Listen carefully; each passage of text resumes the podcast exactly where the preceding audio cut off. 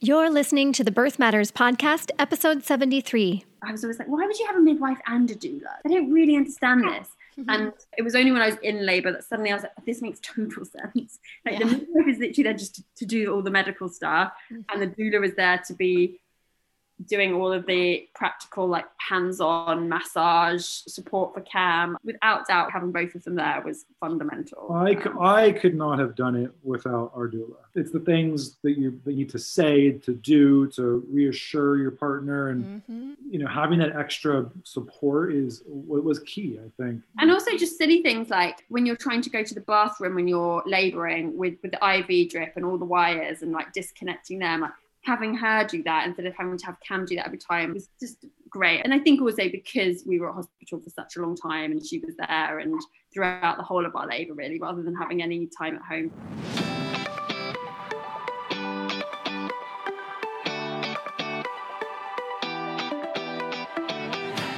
Hey there, and welcome to the Birth Matters Show.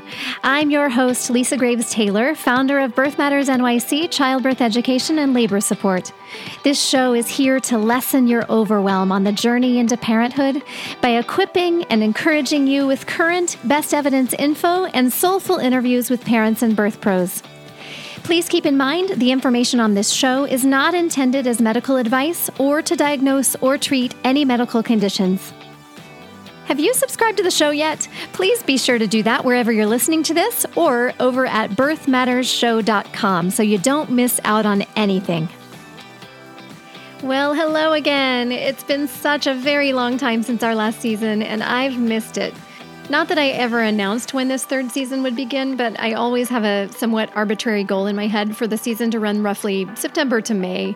And September totally didn't happen, and didn't happen, and didn't happen. I'm sure many of you can relate to the idea that in the times we've been living in, the expectations and deadlines we might have put on ourselves unnecessarily need to be adjusted. We all need to be gentle with ourselves and ask when a deadline is actually necessary or if it's self imposed and needs to be flexible. That's exactly what happened with this podcast. As you know, if you listened to the last few months' episodes of season two, I took on a new role just over a year ago of director of a local doula collective. I've absolutely loved this new role and being in daily friendship with this wonderful community of doulas. At the same time, it's a lot of new responsibilities and time investment, so that I've had to regroup and strategize and learn to ask for help. But at long last, we're back. Thank you so much to the loyal listeners who have stuck with us and patiently awaited this podcast's return. So grateful for you. There are lots of great stories we've already recorded that I cannot wait to share with you. I wanted to share something an expectant parent listener who just recently attended our collective's Meet the Doulas event sent me by email with her permission. Cecilia says, I wanted to share with you how helpful your podcast has been to me. I started listening long before I was pregnant or trying to become pregnant, just out of my own fascination with birth stories. I feel confident about my pregnancy and the many dimensions it has brought and will bring to my life, and I think a lot of my confidence comes from having immersed myself in the stories and conversations you facilitate on your podcast. You do such a wonderful job encouraging listeners to embrace the physical and emotional complexities of pregnancy, birth, parenthood, and all the unexpected turns these life experiences take.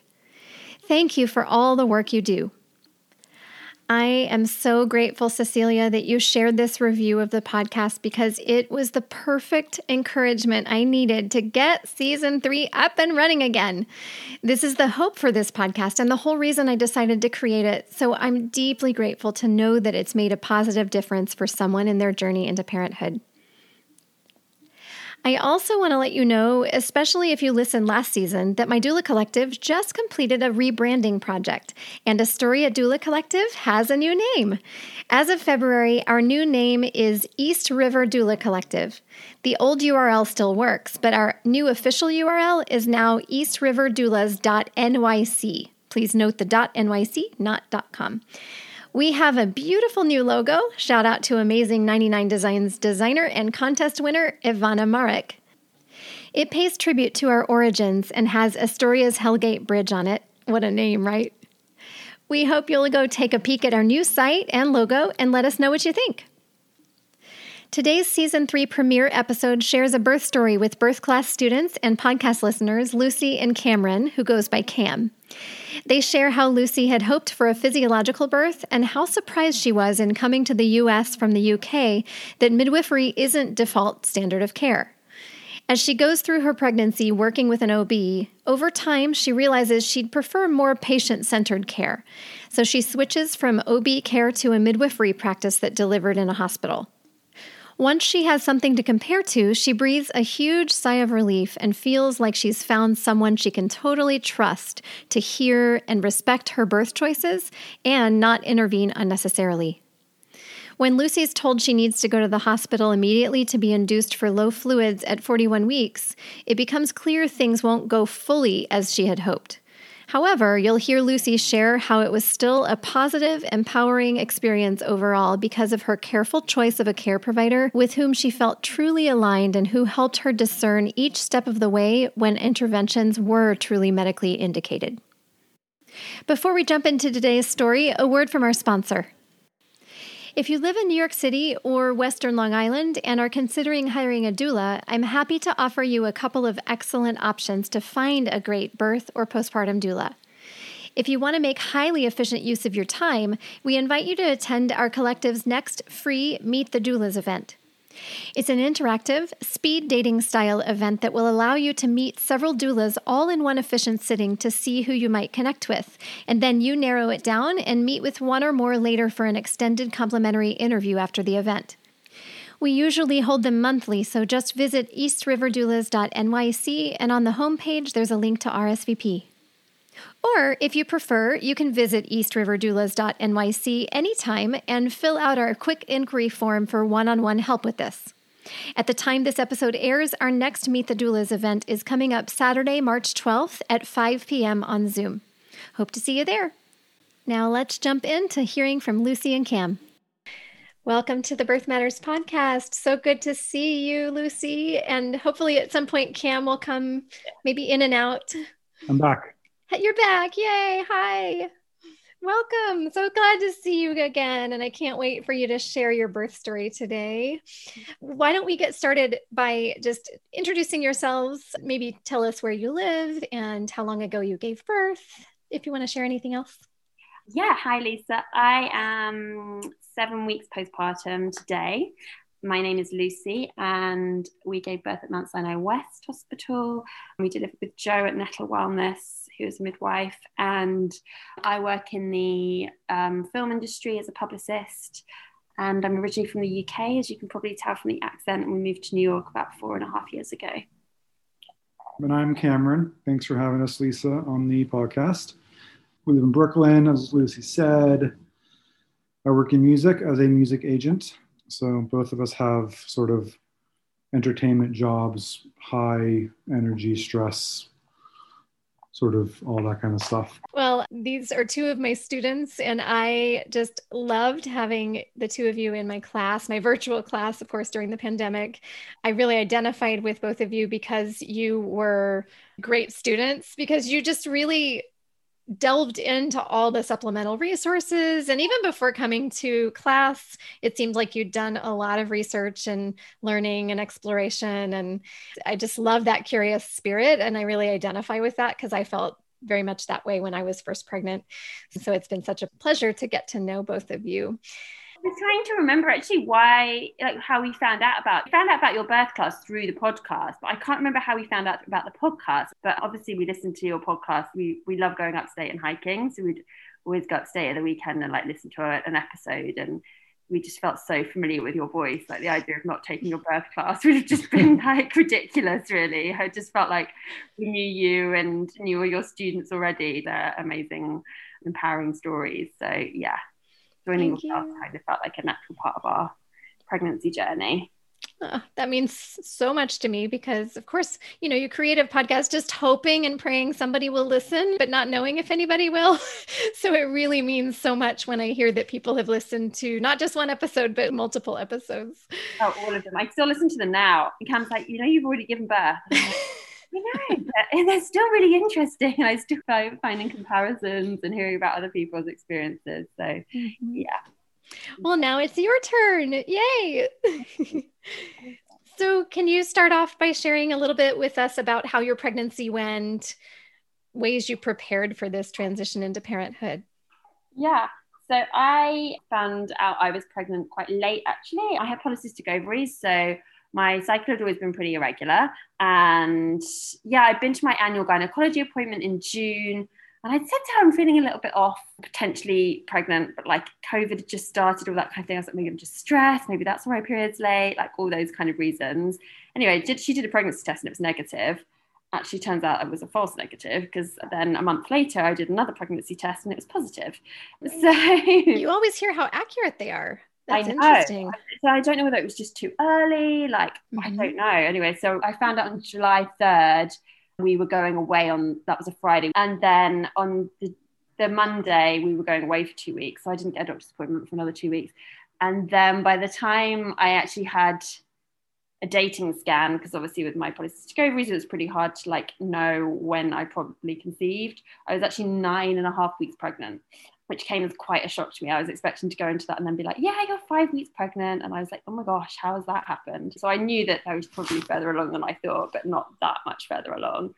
So yeah, then I kind of had no idea where to start. Like coming from the UK, I just kind of expected that I'd be given a couple of hospital options and I would just go to one and then I'd have a midwife and that would be it. And I soon very quickly realized that that is not the case in the US and you're kind of expected to go about and find your care provider through almost like an interview process, which just seemed like really alien to me and like very much like an unnatural path. So I was given some suggestions by my ROB and sorry, she wasn't an OB, by my gynecologist who, who wasn't an OB, and ended up at a, a very kind of normal OBGYN clinic in downtown Manhattan. Went there for my first appointment and it was fine it just didn't necessarily feel like the right fit for us. Mm. So then we started speaking to other people, exploring our options, just speaking to as many people like that we knew had given birth, and spoke to a friend of a friend that had delivered at another practice uptown that delivered at the new Alexandra Cohen facility, which is very glitzy and glamorous and looks lovely. Yeah, so, everyone seems to be flocking there. Yeah, it seems so. I mean, you go in and it's state of the art, you know, it's very shiny and everything's new and I stupidly thought that it was great that they put when they did my scans that the the Doppler was warm. I was like, oh, that's clever. And I, I didn't realize it's actually like that at every single hospital you go to. and they kind of sold it into me as like, yeah, it's really great. It's really or, it's really warm. And I was like, oh wow. And it's yeah, that's nothing special. it happens everywhere.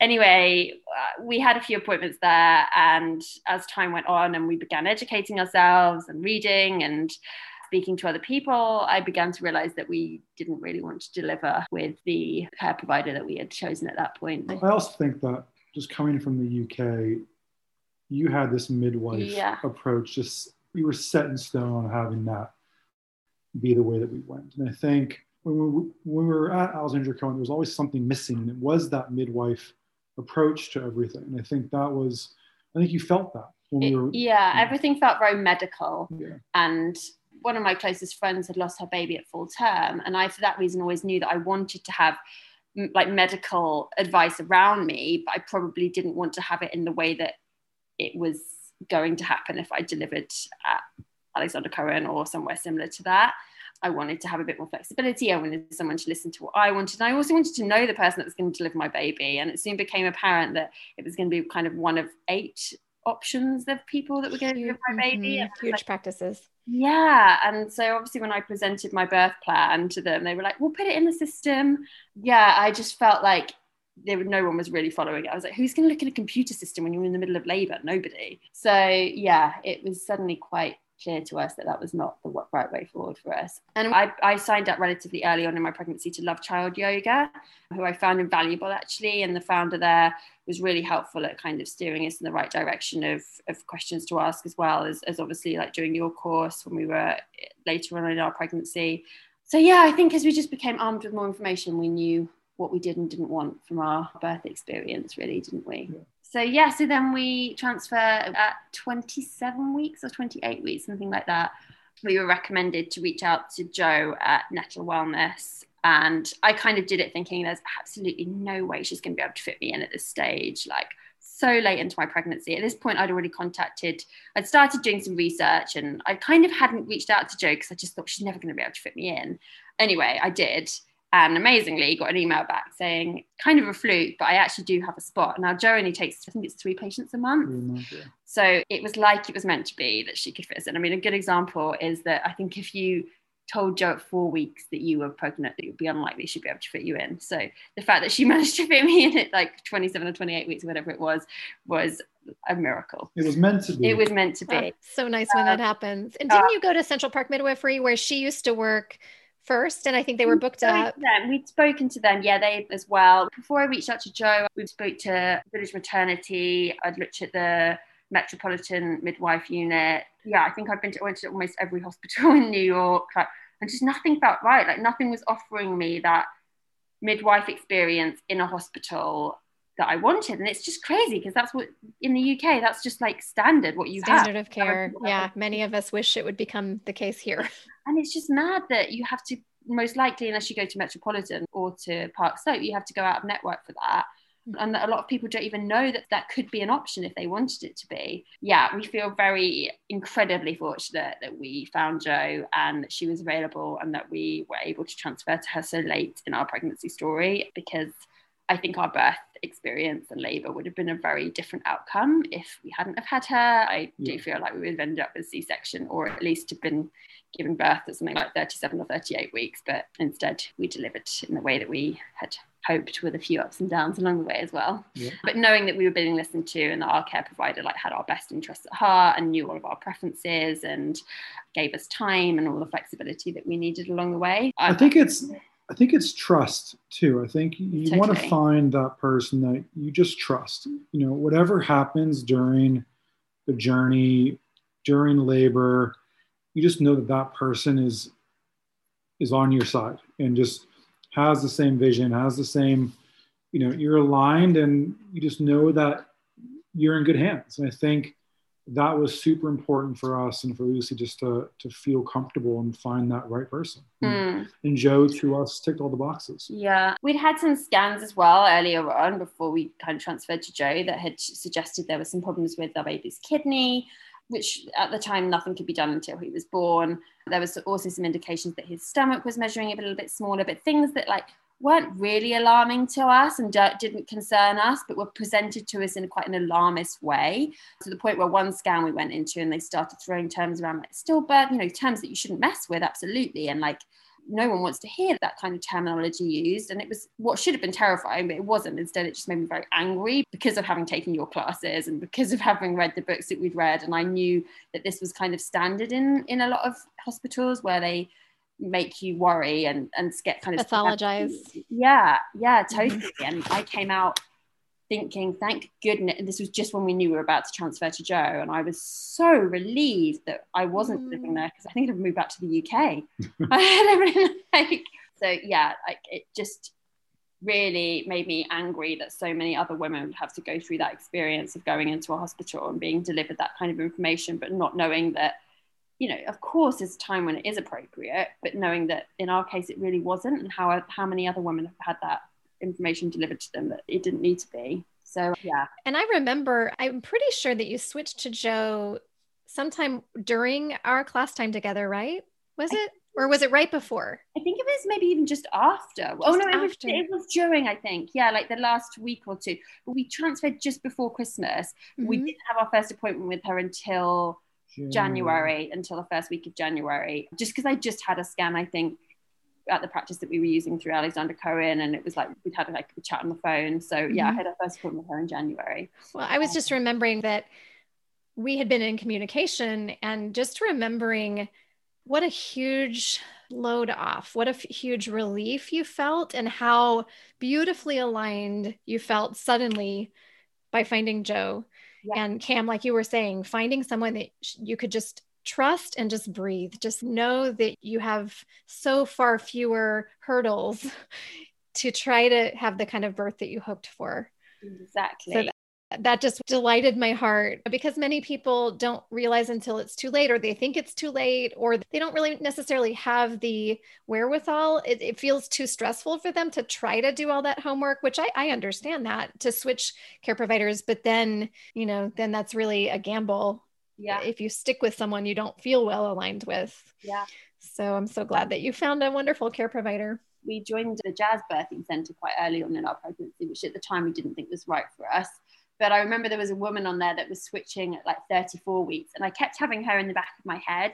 I think when we were transferring, I was like, "Well, I'm not 34 weeks yet, so I'm never too late." Like I knew she could do it at 34. So I was like, I think I was like 30, 32 by the time we got two transferred, and I was like, but at least I've still got an extra few weeks just in case. Yes, um, during the times of COVID, they had made an exception for the birthing center to be allowed to take later transfers. Yeah, I guess that's a big takeaway for me and for anyone else. It's like it's really I mean, it is too late at a certain point, but really don't question it. I think people even like when they're at like 16, 17 weeks, like, am I too late to switch over? It's like, no, not when we switched as late as we did. 28 weeks is the mark where the options significantly diminish, but like you're saying, it's not impossible later. Yeah.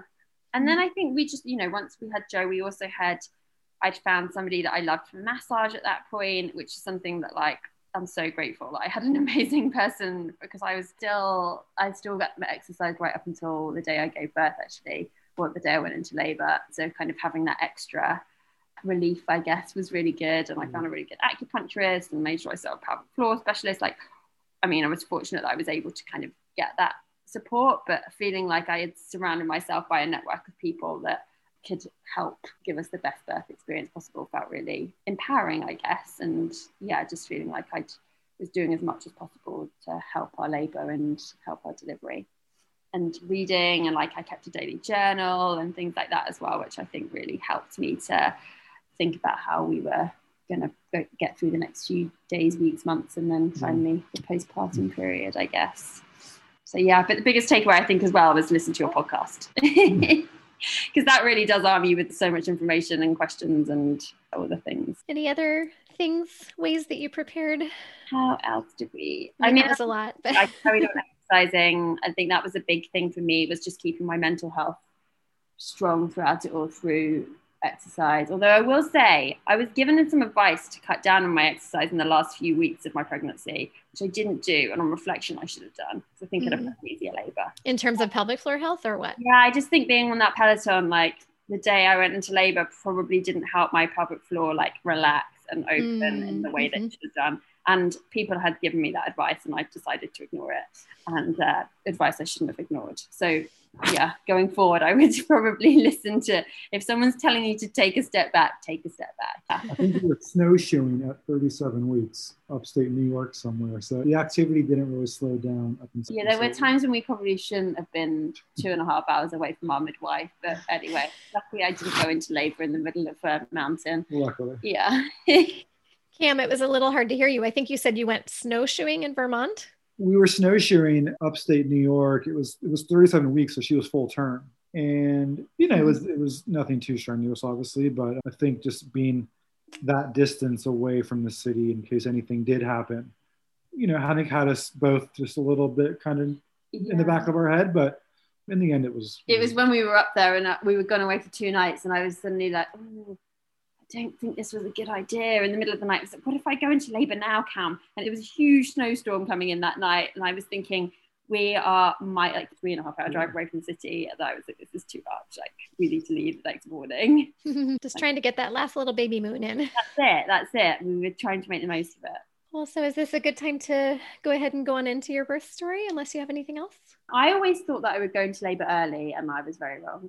We got to 41 weeks and obviously you have a scan at 41 weeks. Joe had kind of prepared us that often things do present themselves in that scan and to make sure that I was as hydrated as possible, you know, taken as much fluid as possible to give us the best opportunity to show actually what was happening rather than it being me being dehydrated and presenting lack of fluid because of that reason. So I was quite nervous, I think, when I went into that scan, just because I really didn't at 41 weeks, I was obviously getting a bit anxious about induction, and that was something I really wanted to avoid as much as possible. So yeah, that was on Tuesday, March the 2nd. So we went into that. Cam obviously couldn't come due to COVID policy, so he was sitting outside in the car, and I was FaceTiming him in, which was now standard for all of our appointments. This was at Mount Sinai West, and the nurses there and everyone was fantastic. So the woman doing the scan was kind of talking me through everything. And uh, she got to one point, she went a little bit quiet. I was like, oh, that's not a good sign. I was like, oh, what are you looking at there? Was like, just looking at the fluid. And I was like, oh, how's it looking? Like, yeah, pretty low. Um, just going to go and get the doctor. And at this point, I'd just been kind of catching up with some email admin, and that suddenly went out of the window. And I was suddenly sitting there thinking, oh God, I didn't pack my bag, and I probably should have done.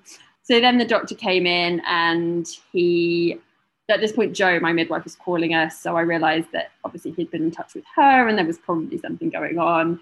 And so I picked up, and she said, oh, the doctor's just in. She call me back as soon as she's spoken to him. So anyway, cutting a long story short, it presented that I would need to go into be induced that day. I mean, the doctor wanted me to go straight over to triage there and then. Which um, they always do.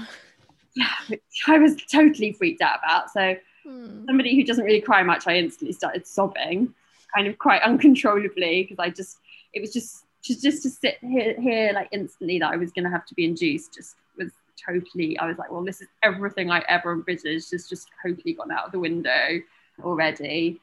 I know you said this was past your due date. Did you say it was it was around 41 weeks, right? 41 weeks, yes. And essentially, I mean, I still to this day can't really remember what they told me, but I think lack of fluid, the baby hadn't really shown much growth since the scan. I'd had at 37 weeks, suggesting that the baby, that the placenta wasn't really doing its job anymore, and the baby just needed to come out ASAP. I mean, instantly in my head, I'm thinking of all the times that I've listened to other people's birth stories and like, why didn't this happen? And why didn't that happen? And then in the moment, I was like, that's when I was so glad we had Joe because I knew that if she didn't think anything needed to happen, she would have told me. And she said, the baby needs to be born. And so I knew that the baby needed to be born. But I went out to hospital, Cam was in the car, went and sat with him. We spoke to Joe, and she was like, you know, go home, have a shower, have some dinner, and then we'll arrange to meet back at the hospital like later that evening. And we had our scan at about three o'clock. And I think we said we'll meet back around eight o'clock. Eight thirty. Yeah. yeah. So I went home in tears. Um, and then calmed down a little bit and kind of just got my head around the fact that the baby was coming then and there, whether we liked it or not. And we kind of treated that time at home as though we were in early labor, obviously without any contractions. I was just thinking that because I, I, know when you sent me your written birth story, you said something about, well, there goes early labor at home. But I was thinking, well, she sent you home for your tiny bit of early labor. yeah, and I really, and really kind of lent into that. Like we had dinner, you know, thinking probably wouldn't get a good meal for a long while after for the next couple of days at least. Had dinner. I think we even went to Whole Foods to like pick up something. Had a shower. Like had a little rest. Went for a walk. Oh, we did go for a walk around the neighborhood. Like fed our cat. You know all the things. Get on the bouncy ball because obviously there wasn't really a need for that. But yeah, I did as much as we could, and then yeah, I guess just got our bags together and met Joe and our doula. So our doula was a last minute change as well. Our, our doula that we'd taken on very early in our pregnancy, actually, it was one of the first things we decided. We took her on about 15 weeks, I guess, or mm. something. She actually ended up falling sick a couple of weeks before our, our pregnancy. So we ended up using her backup doula, who was a lady called Jeanette, who was amazing and fantastic. And considering it was such a late transition, it felt seamless.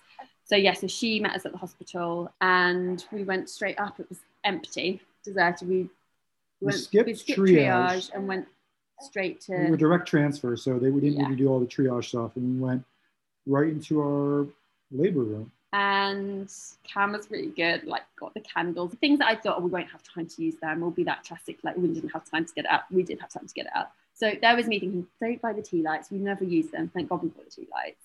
So Cam like set all the tea lights up and like put the playlist on, and we tried to like make it feel a little bit more relaxing than the environment that it actually is. It was a page out of your book, Lisa. It was all the things that you had said. You know, get the tea lights, get the playlist, yeah. get the Bluetooth speaker. You know, turn the overhead fluorescent lights off. Let's let's get those off. Mm-hmm. It just it did. It set the tone, right? It mm-hmm. put everyone in a relaxed I mean, most importantly, Lucy, it just made her relax because we, we wanted to go into labor naturally, obviously. So we, we were there not we wanted to be there. So it just took a bit of the edge off and just made everything just a bit a bit nicer. Yeah. So I mean, within moments of being there, Joe had checked to see what kind of situation I was in, and I'd seen her the day before just for a general checkup, and I hadn't been at all dilated, and I didn't expect to be anymore, and I wasn't. So they put me on an IV straight away, put me on all the machines. So instantly, like all the ideas of labouring in a bath or being on a ball, like all those. Kind, I mean, I could be on a ball to a degree, but yeah, I was totally hooked up to constant monitoring. So all those things I'd had planned were out of the window again. And yeah, so they kind of gave the IV a bit of time to get into my system, I guess, and us to kind of just relax in the room and do some of the. I can't really remember what we were doing in the room. I think we were just getting ready. I think we were just just settling down. I think she gave yeah. us the time to, to settle and just talk and just you know all that kind of stuff. Um, yeah, and so it was during that time that I didn't really voice it immediately, but I was like, oh, I'm starting to feel a few like what I thought were contractions, but hadn't really ever had a contraction in my life, obviously, so didn't know what a contraction necessarily felt like. Anyway, so after about, I don't know, 10, 15 minutes or so, I was like, said to Cam and to Jeanette, I was like, I think this sounds crazy, but I think I might be having some contractions. Anyway, as if on cue, Joe comes in. She's like, do you suppose you're feeling some type of contractions? I was like, funny you should mention that. Uh, That's so cool.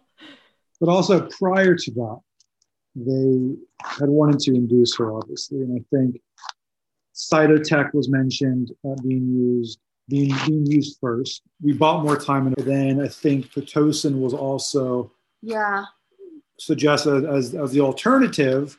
And we just kept buying time. We, we wanted to try to see if we could if this was going to happen naturally. We also wanted to talk through the options and you know whether one of those was better than the other and what the alternatives were and just kept buying time and just talking it through and that's when yeah she just went into labor naturally but obviously at that point it was still very mild contractions and it was the thinking was still like we still need to give you pitocin and, and like speed things up here to which i was like is there any chance we can have a little bit of time just to see if things naturally progress and this is when you know even more grateful for jo i'm sure if i'd have had the OBGYN that I'd initially been with, they'd have been like, no, we need to get this baby out. But instead, Jo was like, okay, let's, we'll give you some more time. And that is why she's getting all the pressure from the internal team at Mount Sinai West to, who are saying to her, this woman's here to give birth. Why isn't she just giving birth? Like, why isn't she just following the procedures?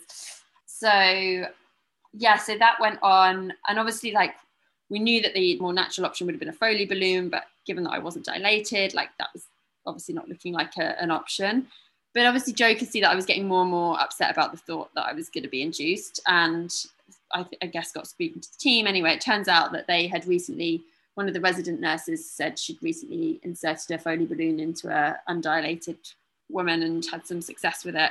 Obviously, sounded like a pretty painful procedure, but I was like, sign me up, like honest. And it wasn't I'm anti-induction or anything like that. I just I'm not somebody that likes taking anything. Like I hate the idea of putting something. Like I hate taking a painkiller. Like I'm just really weird about it. So the idea of putting something into me, I was like, I'd rather go through like excruciating pain than have than take anything. Like that seemed like the less fearful option for me. Um, that's just like who I as a as a person. So they put the Foley in, and we that was about quarter to twelve, I think they put the Foley in at night, so quarter to midnight. And and I think if from the notes you sent me, you were about two centimeters dilated when they did that. Yeah. yeah. Usually, if you're at least like that dilated, they can put it in, and it's actually going to fall out around four centimeters anyway. It's just for that little bit of dilation help. Yeah, and then that's when I also started getting, and I think I mentioned this to you as well, the, the really bad shakes and the teeth chattering, which I'd forgotten about until I remembered that relatively recently which was really quite overwhelming. Like I just could not stop shaking. And obviously there was nothing, I don't know, I guess it's the hormones or whatever, but I was, the teeth chattering was just like overwhelming. And was there anything that you did or your doula suggested or anything that helped with that? Yeah, she, and this is when it was obviously overnight. So Cam lied down to try and get some rest. And she came and did some Reiki on me and did some like hand massage and it worked really well. At the time I was like, what have you just done to me? Because it's just, it stopped pretty instantly actually. So cool. Yeah. And every time I'd start, start getting it, she'd come and do that and it would calm me down. I don't know whether it was just making my brain think different. I don't know. Anyway, it worked. Hmm. Um, so I guess the idea was over those four hours from sort of 12 till four, we'd get some rest. I didn't really rest. I was just kind of going with the contractions, which were gradually getting stronger, and Cam was having a little nap. And I'm not sure if you said uh, you arrived at the hospital about 8:30 p.m. Yeah, it was 8:30. Yeah. And so you're saying this is 12 a.m. to 4 a.m. Yes, yep. exactly. So I think, and I think I remember from your from the birth class that you'd said like around six hours it starts to work the foley was that right i think it was around six hours Oh, there's a huge range in terms of Yeah. Well, in my head, I decided six hours was what I needed to give this to work. Ah, interesting. So four, I think around 4 a.m. it hadn't worked, and I was like, "Can we have a bit more time? Like, please, can we just see if it will like work?" So we waited. Joe agreed. She was like, "Okay, like we'll give it a couple more hours." She gave it a few more hours, and by 6 a.m. I dilated a little bit more. I can't remember how much, but like a small amount more, but not really enough to like make a difference. So again, I was like, oh, but I still have made some progress. So that's a good sign. So can I have a little bit more time? And God bless Joe, she was like, yes, okay, I'll, I'll give you a little bit more time.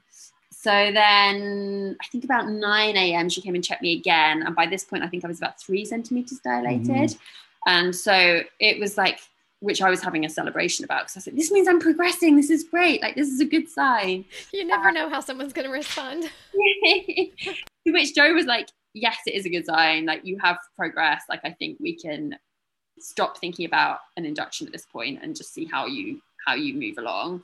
So I think they took the Foley out then, then didn't they? I think they took the did they take Foley out earlier than that? I think it was earlier than that. Right. I think we just said, can we have more time? But then Pitocin was obviously still on the agenda, just because yes, she was making progress, but not at the rate they wanted it to be. And you know, then the goal the goal for them was to get the baby out, and that, that's why we were there in the first place because you know the what, baby needs to be Yeah, what the scan showed. So, I mean, there's no telling about if it's going to take an hour, if it's going to take 24 hours. So, in their mind, in Joe's mind, and, and the staff, it was let's just get this baby out and let's progress. You know, and one way to do that is administer pitocin. That's going to get things beating up.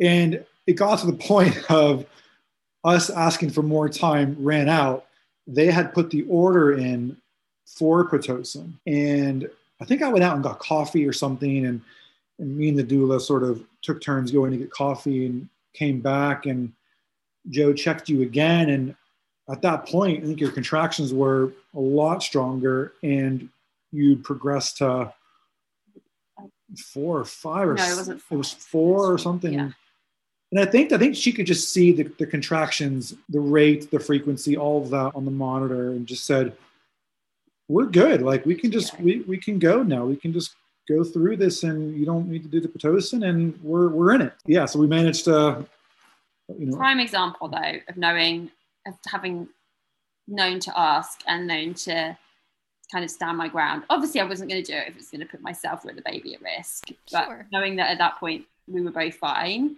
and knowing that I had Joe who would never have put us in a position where we were having to make decisions we didn't want to make. Mm-hmm. Yeah, it got us to the place where I didn't have to have an induction and was still in that environment and had been there for at that point like over 12 hours and managed to avoid them inducing me. So that's yeah. no small feat.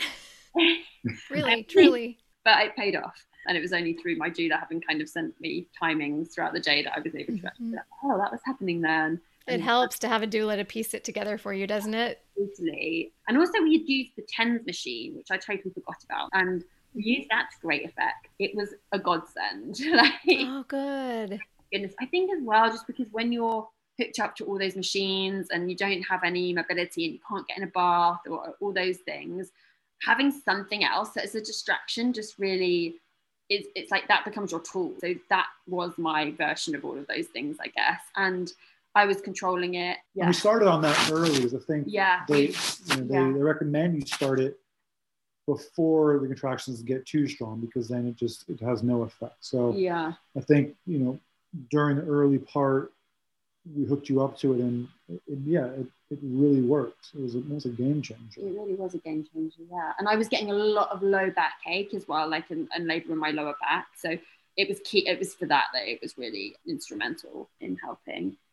And then sort of by about lunchtime ish, about 12 45 ish, I guess, Joe was checking me again. I was at this point still only four centimeters dilated. So obviously things were going not as quickly as perhaps I might have liked. It was suggested that I had my waters broken and I asked for that to be delayed. I didn't want that happening there and then. Carried on throughout the rest of the afternoon. Again, it all just feels like a total blur. By about 4.30, I was checked again. I was I had moved on a little bit. I was five centimeters by that point. But again, this felt like just a really long day. So then around five o'clock, it was suggested that I had my waters broken again and kind of encouraged that that was the best thing to do at that point. So we did that. And that was when we saw the meconium, right? Yeah. So waters broke. She did the test with the there's like a swab thing I think they do with it test for the meconium. I think that came out positive. At that point, we realised obviously there was meconium, which obviously suggested to me that he probably, when he was born anyway, was not going to go straight onto my chest. Combined with the fact that there was some fetal distress on the monitor. Yeah. This was after they'd all come in. I think, they, oh, brought, I think they brought the waters after. So yeah, so essentially, you know, because they had she was on constant monitoring. They the baby's heart rate was going down during her contractions, and they could see that. And Joe came in during one of the contractions because she could see it out in the nurses station, and the heart rate was dropping. The baby was in stress, and you know, all of a sudden, the rest of the nurses come in, lights come on. They're putting Lucy on oxygen. You know, Joe's trying to sort of probe the baby just to sort of shake it, you know, internally just to get it get it going again. And probably a little scalp stimulation. Exactly. And it was mm-hmm. it was scary. It was you know, you're sitting there and all of a sudden your wife's getting an oxygen mask put on her and mm-hmm. is rushing in. And so the baby was in some stress and, and they could see that. And I think that's when Joe's like, let's break your waters. Like, let's just do this. This is, we haven't done this yet. It's the next logical step to sort of getting things moving quicker and I think, and at this point is when my contractions also just started to, I mean, they've been very intense, but it got to the point where I, when I hadn't really, really prepared for that, there was no break in my contractions. It just like felt like they were just rolling into each other. And I don't know what's really long and what's not because I've not been at labor before, but they felt like they were very long. And you were watching them on the monitor and they were appearing as very long. I just wasn't getting even like those few seconds of rest in between that I kind of had expected was was just not happening. You would expect that more of an induction. You know, pitocin often creates those on top of each other contractions, either that or often when we're in transition. Right. But oh, that's tough. So that was around, I guess, like seven thirty-eight, and my blood pressure would also. I'm traditionally have a really low blood pressure. Uh, my blood pressure had spiked. Baby's heart rate dropped dramatically and yeah it was just getting to the point where i just didn't know what i was i just didn't know what the next step was i kind of was overwhelmed by it all and i guess our labors are very long and hard and everything but i just hadn't expected to not have any gaps and for the contractions to be that long for that longer period of time at which point i was kind of like what are my options? And everybody had been really good to not kind of suggest what my next steps were. But also backing up to oh, when when everyone came in you know, at that time as well, oh, the anesthesiologist came in, the other doctor who would be the one administering the C-section came in and basically t- started telling us, and you know, they had a form for us to sign, you know, sort of agreeing to if this has to go down, then we agree to it. And it was it was a full on moment because you know they're sitting here telling you like, okay, sign this form because we might need to do a C-section and the oxygen mask is going on and the baby's heart rate and Lucy's blood pressure and and so it all, all felt very dramatic. It was very, it, yeah, it was yeah, It felt, and I and I suddenly started panicking even more because I was like, what what's going? Like, we need this baby out healthy and happy. Yeah, not helping your blood pressure. Yeah, and yeah. it doesn't feel like this is going that way right now, and my contractions are ridiculous. I'm in, I don't know what the next step is to make sure that the baby's here healthy. Mm. So at which point I kind of they left the room and I think I turned to someone I was like right t- take me in for a C-section now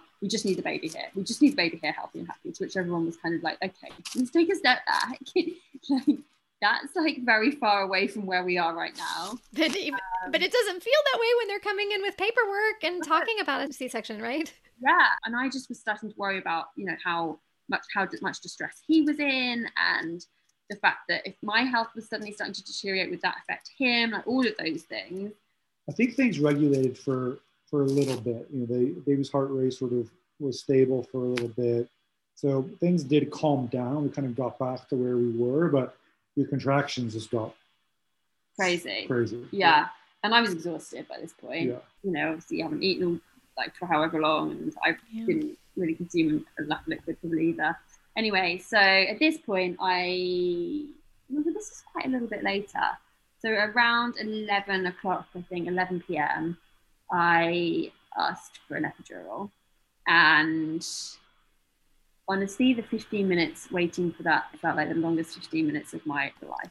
That's why in class I say, okay, support partners, if she requests the epidural, that waiting time is critical. And at this point, she was laboring standing up, and she had, I was essentially like taking all of her weight on me. And, and the contractions weren't stopping, they were rolling into each other. And it was, you know, times 15 and this had been going on for like hours hours of just this constant you know pain that you were obviously in and yeah I mean, it's those were a long 15 minutes waiting yeah for that to happen anyway so at which point the anesthesiologist comes in and the thing that I'd been most scared of was having an epidural, and the thing I was least scared of in the whole process was having at that point was having the epidural. I, I was just like, put it in me. I don't care. Like anything that's going to take the stress out of this. It wasn't the pain; it was just the stress that I wanted to avoid for him and well, I don't know, him at that point. That's what I was going to ask. So was the epidural totally your idea, or did any of your labor team? And I'd asked nobody to suggest, other than the medical team, and they kind of came and made the sign this form. No one had suggested it. Mm-hmm. Uh, they kind of honoured my request at that point. It was very much me that turned to them and said, I think at this point I need to do something that's going to help. You basically asked for your options. Yeah, I said, what are my options? And I said, is an epidural my option? And they were like, well, yes, it is. Knowing Lucy and the fact that she wanted to take a Tylenol when she's got the flu or whatever, the fact that she even said, what are my options? We, we all know what that meant. Like she was at the end of this process and mm-hmm. yeah.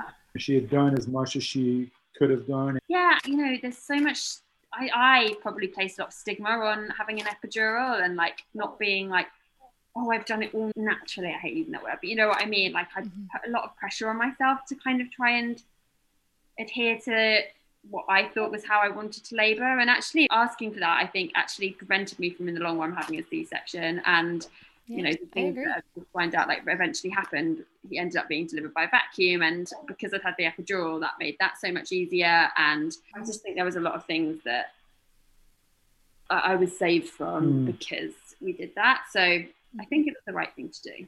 Mm-hmm. Um, I guess we'll never know, but I believe it was. Well, I've been doing this work for 11 years and reading your story, I totally agree with you yeah, it seemed like it really, really, well, you're about to share, but it really d- did the trick in terms of helping what seemed like it was heading toward a C section totally turn around. Totally. But you share instead of me saying those things. So I had the, they put the epidural in. The idea obviously was that I'd get some rest, that I would be much calmer, you know, I'd have some time to nap, and then I would gradually, hopefully, dilate a little bit more it was funny because as soon as I had the epidural, Cam, that classic situation happens where Cam's like, my wife re-entered the room, and I suddenly turned to everyone. I'm like, what did everyone have for lunch today? And you get back your social self, right? Yeah, it seems so much more normal. It was the weirdest thing because it was like she was having an out of body experience. then the minute the epidural was given, it was like she sort of bounced back and was in Lucy again. I think everyone laughed when I asked about lunch because they were just like, whoa, whoa, hang on a minute. This is a very different person who was here like 10 minutes ago. So, yeah, my heart rate regulated, like my blood pressure, I think, came down. Most important thing, obviously, his heart rate regulated and everything calmed down a bit because at one point his heart rate had been lower than my heart rate. So, you know, all really bad things were happening to him that shouldn't have been happening. So, it was for the best. So, yeah, epidural was given. And then I started thinking, oh, I have a little nap now. And then that didn't happen because by, I think in about about half an hour later, I was suddenly nine centimeters dilated. So I've been given the opportunity to kind of relax, and my body had relaxed, and obviously that's what it needed. It just needed the opportunity to let go, really. And and I think at 11:45 p.m. I was it was like an hour or an hour and a half from the time the epidural came to like actually fully dilated. No, yeah, and actually giving it birth. was quick. And I felt the urge to push as well, which obviously I wasn't necessarily expecting with the epidural. I actually could feel a lot more than I thought I ever would with the epidural. Like I feel like I felt everything, but just without the crazy pain. And I guess because it wasn't in me for that long, like it didn't, it wasn't like building up or whatever, and I didn't press the button to intensify it.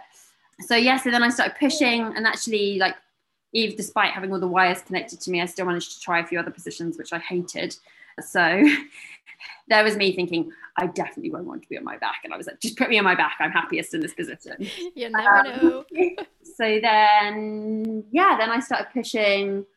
Cam gave me a great tip when I was pushing because everyone was trying to. I'd done all the practice pushing, you know, beforehand, and like that all went out the window. I forgot about all of it.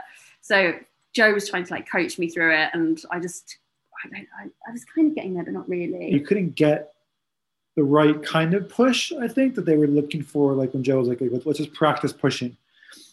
And I, I said, I was like, just pretend like you're straining.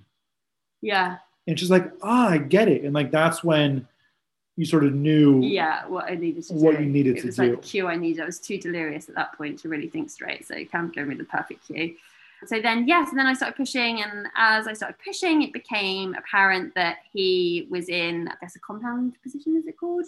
So he had his hand in front of his face um, and wasn't going to come out very easily and was going to need the help of a vacuum to be delivered. So Joe was really good at kind of setting the scene and saying, obviously, the lights are going to go on now. It's going to become a very medical environment. It's going to be a whole team of staff that come in. It's not going to be this calm environment with music in the playlist that we just created. It's going to be very much like a scene from an ER ward or whatever. Yeah, uh, because in the vast majority of circumstances in a hospital, well, the vacuum or the forceps would only be used in a hospital setting, at least in the US. And the vast majority of the time, midwives are not allowed to do it in hospitals. It's always switching over to an OB's care. Yeah. Mm-hmm. I think when she was pushing, baby's heart rate was again dropping. So I think the staff was literally just outside the room, ready to come in with the vacuum because they were watching what was happening and they, they could see Lucy trying to push. Baby was in distress and so they were sort of ready for that. And Joe Joe prepped us for that. She's, yeah, you know, totally said, prepped us. You know, they're outside the door, ready for this if it if it needs to happen. And and she knew it was going to have to happen yeah, at that point. She'd seen the position and knew it was going to yeah. have to happen. Mm-hmm. Anyway, I love so, that she prepped you for that because otherwise it might have been a lot scarier. I think I thought I didn't know what I thought, but I hadn't really. I guess I'd never thought about a vacuum delivery. I mean, obviously we talked about it, but it was so far removed from what I kind of ever expected. I think I probably imagined that I'd have a C-section before I'd even had a vacuum. So they came to show me like what it, they came in and showed me what it was that they were going to put on and everything else. And I guess it. I mean, I don't think they give you much time for that to work anyway, but it does work pretty quickly. Put it on the baby's head, I guess, and just pull him out which happens well, I want to point out you're still giving birth when a vacuum is being used. Oh, you are still doing most of the work. I felt it. Don't get me wrong. And that was something I was really pleased about. Like I never felt like the ring of fire, but I did feel like him traveling through my birth canal and felt like the whole process of giving birth obviously just felt like it happened pretty quickly. And and they obviously say if she, if she doesn't get him out in the next one we're going in straight in for a c-section. And honestly that was the best thing i think they could have said because that'll I, motivate you. Oh yeah it totally motivated me. I was like mm, i've not got this far and now need to have a c-section. Right. Push well literally like my life depended on it. And at that point he did come out and another thing as well, I had really, really bad indigestion. I think I mentioned this to you on reflux when I was pushing, mm-hmm. which is something I was mm-hmm. not prepared for. And it was actually overwhelming to the point where I like didn't I felt like I couldn't focus on the pushing because it was so overwhelming, this sense of like mm-hmm. acid and just sitting there and like feeling like I was, was just horrible. And I'd had a lot of reflux throughout my pregnancy, but and bad reflux, but this was it was horrible. It was like my whole throat was just burning. It was probably just a good distraction technique, to be honest, for me pushing, but it was not a nice experience. And then, so yeah, obviously, because he'd had the meconium, as soon as he was born, they took him to get that out of him. So he didn't go straight on my chest, which was something that I'd really wanted. But we made sure that they didn't do anything else to him other than what they needed to. And then he was put on my chest like almost as soon as I don't even know how long it was, but it was quickly. And I had ended up with six stitches, which I think is pretty standard when you've had a vacuum delivery. I, she could feel them administering stitches and kind of flagged that. I was like, Jared, I can feel you stitching me up. She was like, why don't you turn the epidural thing up? What are you doing? And whether it's an epidural or a, an injection of lidocaine, I feel like most of us feel more than we should. I don't, I'll never understand that because I'm like, well, then why are they even bothering to give us lidocaine or whatever? You know, so yeah. strange. It doesn't make sense to me. Yeah. And he was there and he seemed fine and was all happy and healthy. And we didn't know what we were having at that point. So asked her obviously found out we'd had a little boy. Obviously, because of the nature of how he was delivered, Cam didn't have to cut the cord and things like that that we'd kind of thought would be nice, but in the grand scheme of things, it doesn't really matter. And I didn't realize as well, because obviously they administered pretty suddenly Pitocin afterwards to help stop with the bleeding. And I found that really interesting that how it works so differently when you're in labour and then when you've delivered, as in stopping the hemorrhaging versus helping to induce labour. So yeah, and then that was that. And then we stayed in. We actually went there a long time. We stayed in the labour and delivery room until 6 a.m. because we had to wait for the anaesthetist to come back and remove whatever she needed to remove. And then we went straight to our room. And the, the one good thing about delivering in COVID is that you we got a private labour and delivery room for free. Um, and I think we ended up we, we could have stayed two nights and we actually ended up staying an extra night because I think we had that room and just we felt like we didn't know have a clue what we were doing. And I really am grateful that we stayed that extra night, just getting the support of the lactation consultant and all that kind of thing. And, all the staff were incredible. Oh, they were amazing, like unbelievable. The staff at the hospital, mm, I couldn't it. And like the facility was incredible. Like, yeah, it was brilliant. And Joe came to see us the next day, you know, to check in on us, which was again that's another amazing thing about having a midwife is like they come and check on you the next day and she came and checked on us four days after we'd given birth at home and then another two weeks like another then a week later like, the aftercare that everybody should have but doesn't unless they work with a midwife. Exactly. I mean it was fundamental to how we felt reassuring us just to you know i got her to check my stitches were healing properly and just feeling like knowing that that was all healing, going in the right direction, and having that reassurance. And mm-hmm. he lost quite a lot of weight before, you know, they all do before we left the hospital. She was just really reassuring and kind of practical about advice in relation to that. And mm-hmm. yeah, it was having that visit was the best thing ever. I think about the whole mm. Postpartum experience, especially with not having family here. Obviously, them being in the UK and not being able to travel over with COVID and all the rest of it. So yeah, we just feel so grateful having the team that we had and being able to make those decisions that we could make because we had Joe delivering and we had the support and our doula obviously being the great advice that she was and support as well. And that was another thing when I was when I first heard about I didn't really know much about doulas, I guess, before I chose mine.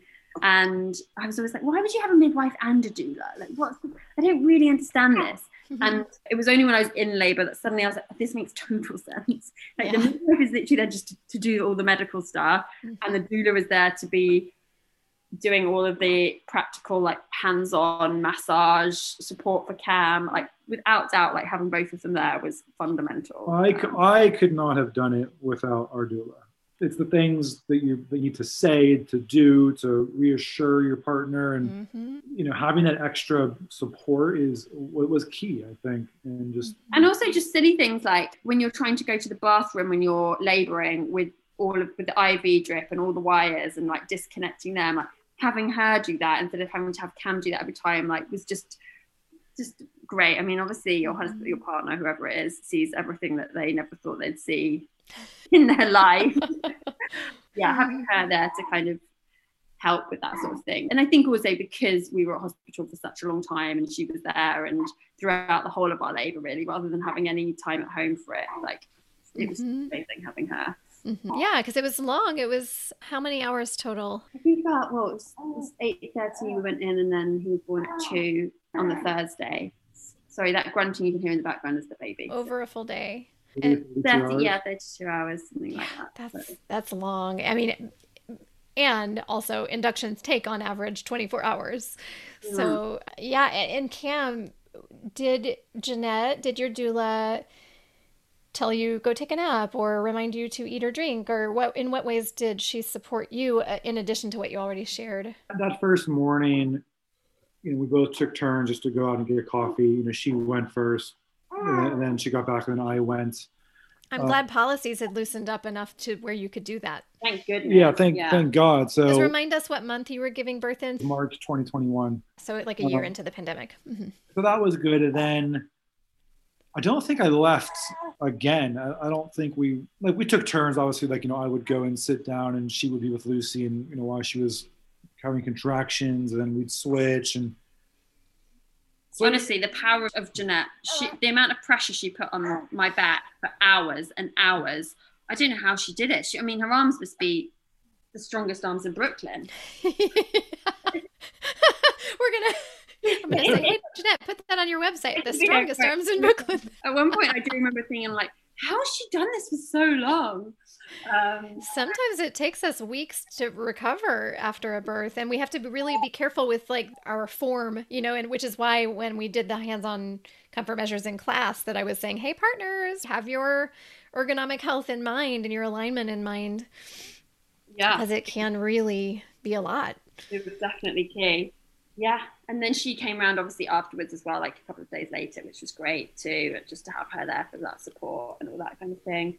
So yeah, that was our oh. that was our birth story. I do remember as well another thing when I was pushing was the overwhelming thought I think was just thinking how bad my hemorrhoids were going to be afterwards. I was just lying there thinking, and and that was like another distraction for me. It was just like things that you just think you're not going to think about, but instead you start thinking about when you're giving birth or in that stage is just kind of yeah. Did you want to talk at all about postpartum and healing? And I know that you saw Sonia. Yes, we saw Sonia before we gave birth. So Sonia's a. Yay. Going to see her again next week just to kind of suss out what's happened to my pelvic floor and what situation it's in now.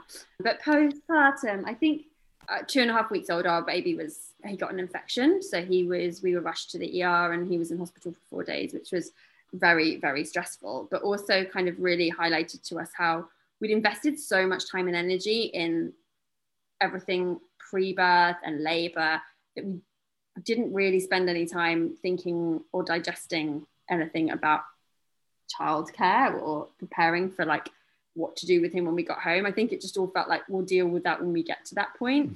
But actually, I think on reflection, I probably should have invested a little bit more time or just like I don't know, made some notes that I could like quickly look at, you know, in those few days after giving birth. Hence the extra night in the hospital. Like, we don't want to leave. On reflection, I probably would now have a postpartum doula, especially because we're in the time where, you know, I didn't have any family members and Cam didn't take any paternity leave. So we were just like, he was straight back to work and it was just, you know, there on your own dealing with recovery and dealing with a newborn and not really knowing what to do. And I guess everyone's in that same boat. But yeah, I think if I'd have had a postpartum doula for like even just like a couple of hours in that first week, I think it would have been a godsend just to have someone at home while you're going about your day to day, just to reassure you about things or like help you out or give you a bit of time to just um, reflect on like everything that's happened. I think it's more the reassurance. I think, you know, you have no choice but to figure it out. You have, you just brought this baby home and it's, it's the two of you and and your baby and you you have to you have to become parents and you have to do everything that you need to do. So you have to figure it out. But i think having having reassurance is to you know someone be like yeah this is right this is normal this is supposed to happen. Yeah. All of that i think is helpful. I didn't really anticipate kind of how how much labor takes a toll on your body and how you just can't do anything and how long that lasts for and I just I don't think anything prepared me for how painful labor is and how it doesn't you know you, are not bouncing back after two days you can't walk from your bathroom to your bedroom for weeks let alone like yeah particularly with vacuum delivery yeah. right and that's another thing like you know you don't know how you're going to end up delivering or so how quickly or not quickly you're going to recover um, it actually turned out I had an infected cyst as well, which I think slowed down my recovery as well. So mm. there was loads of factors that meant that all the things that I've been doing before I gave birth, I'm just about starting to do now. Seven weeks postpartum, not seven days postpartum as I was kind of expecting. But having like somebody there to help out would have made things a lot easier, definitely. And also um, having to um, go back to the hospital for three nights at two and a half weeks was not ideal. Not ideal, and definitely slowed slowed Lucy's you know healing process down. I'm sure tremendously.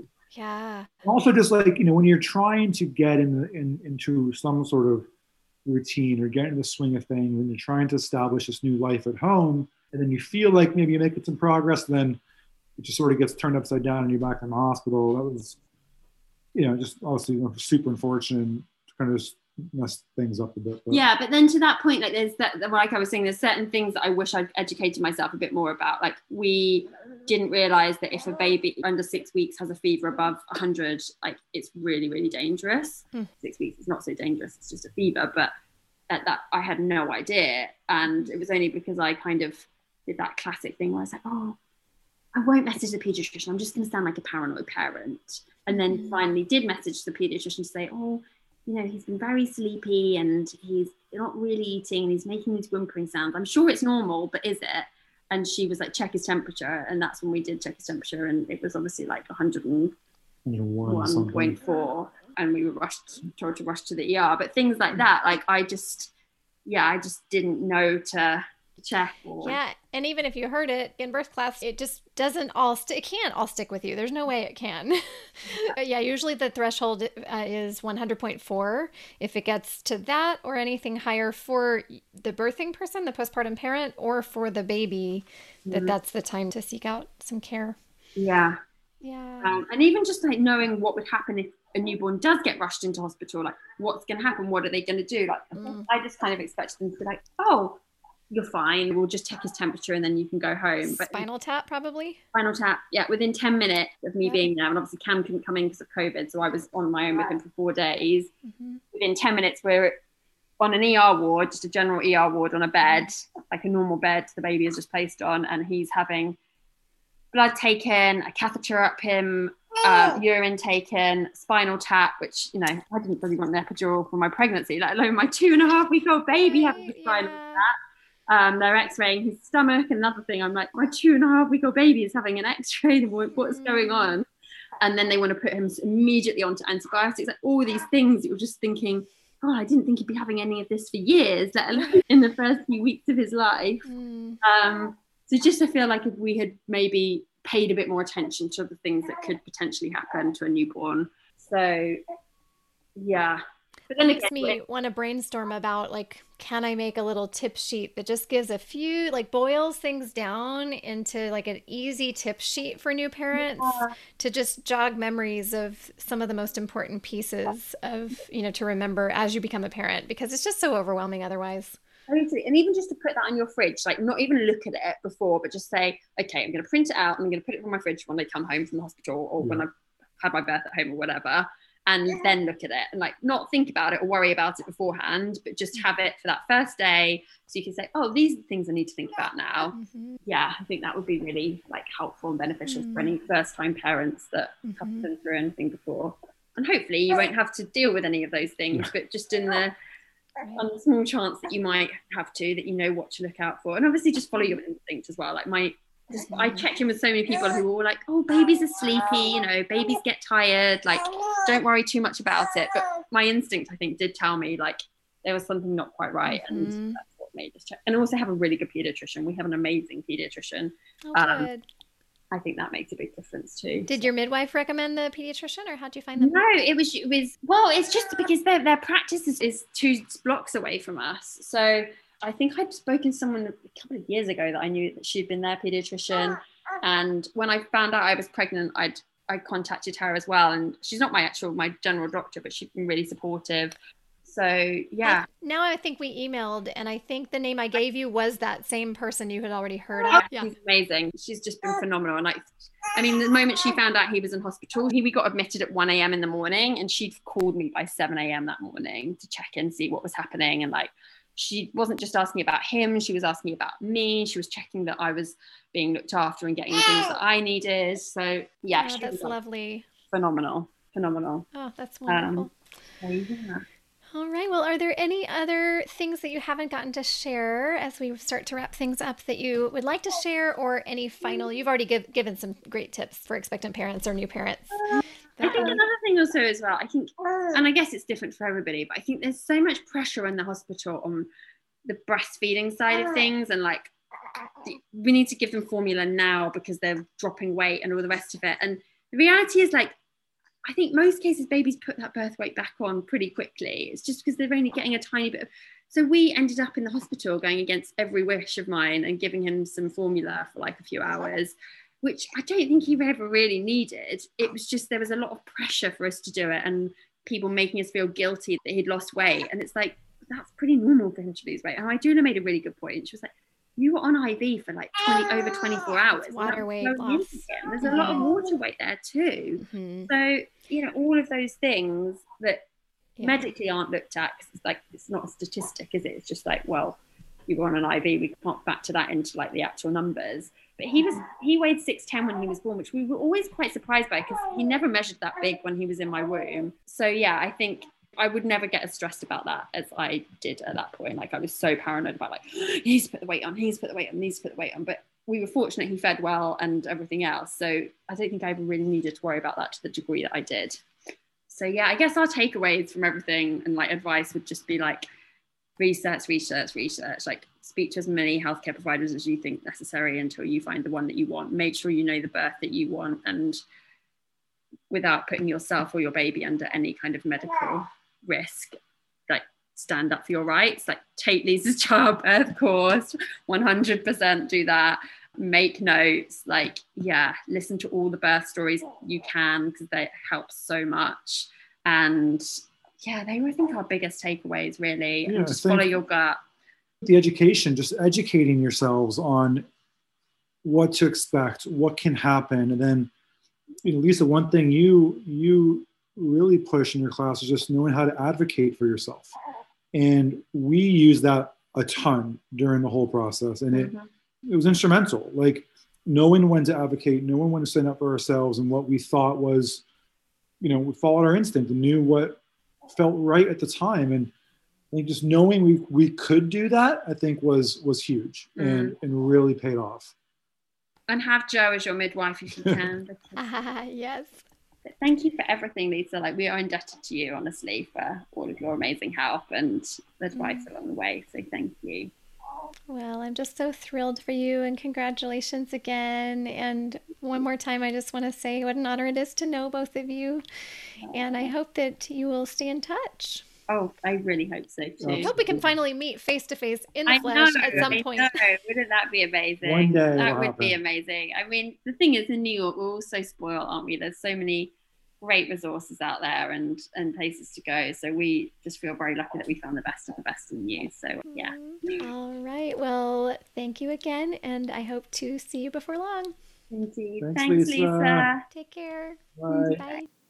Many thanks to Lucy and Cam for sharing their baby's birth story. Today, I'll comment on a few things that came up in this episode the Foley balloon, induction for low fluid, suctioning for meconium, and an update on Lucy's midwife. Lucy brought up the Foley balloon, also known as a Foley catheter. If this needs to be used, you may want to ask your care provider if you could be sent home after it's administered. Currently, here in New York City, we hardly ever see this used outpatient, but in other areas, this is possible. I also want to point out that the more people's preferences are verbalized to our medical system, the more we're likely to see change for the better. Because in general it's better to labor at home for a while, this is the one induction tool that might allow this. I teach on the Foley balloon toward the end of episode 22, which I'll link in this episode's show notes. You heard that the reason for Lucy's induction was that her amniotic fluid seemed to be too low. The clinical term for this is oligohydramnios. Please note that at the end of pregnancy, it is common and normal for the amniotic fluid to decrease a bit as the baby grows and takes up more of the available space. The measurement of amniotic fluid, which is called an amniotic fluid index or AFI, is an estimate. They're looking at the ultrasound and guesstimating the pockets where the baby is not, and it's measured in centimeters. At the end of pregnancy, if the measurement is less than around 5 centimeters, that's the threshold that would cause most care providers to say a day of induction is necessary.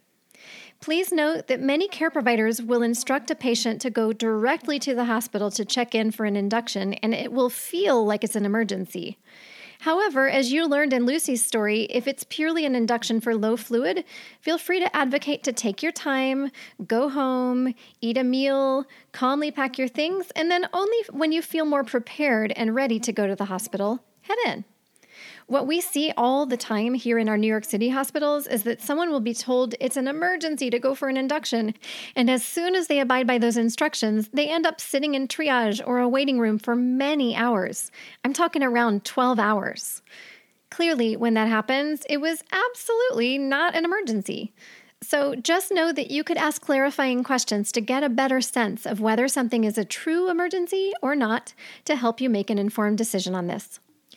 This is a smart strategy for just about any intervention in pregnancy or labor, since buying yourself time is one of the best ways to avoid unnecessary interventions and have the healthiest birth possible. In the show notes for this episode, I'm linking you to a definition of oligohydramnios and what the evidence says on induction for this reason on the Lamaze Connecting the Dots blog in an interview with the founder of Evidence Based Birth, Dr. Rebecca Dekker. I would dare say induction for low fluid is probably the second most common reason I hear here in New York City for induction, being a close second to inducing for dates.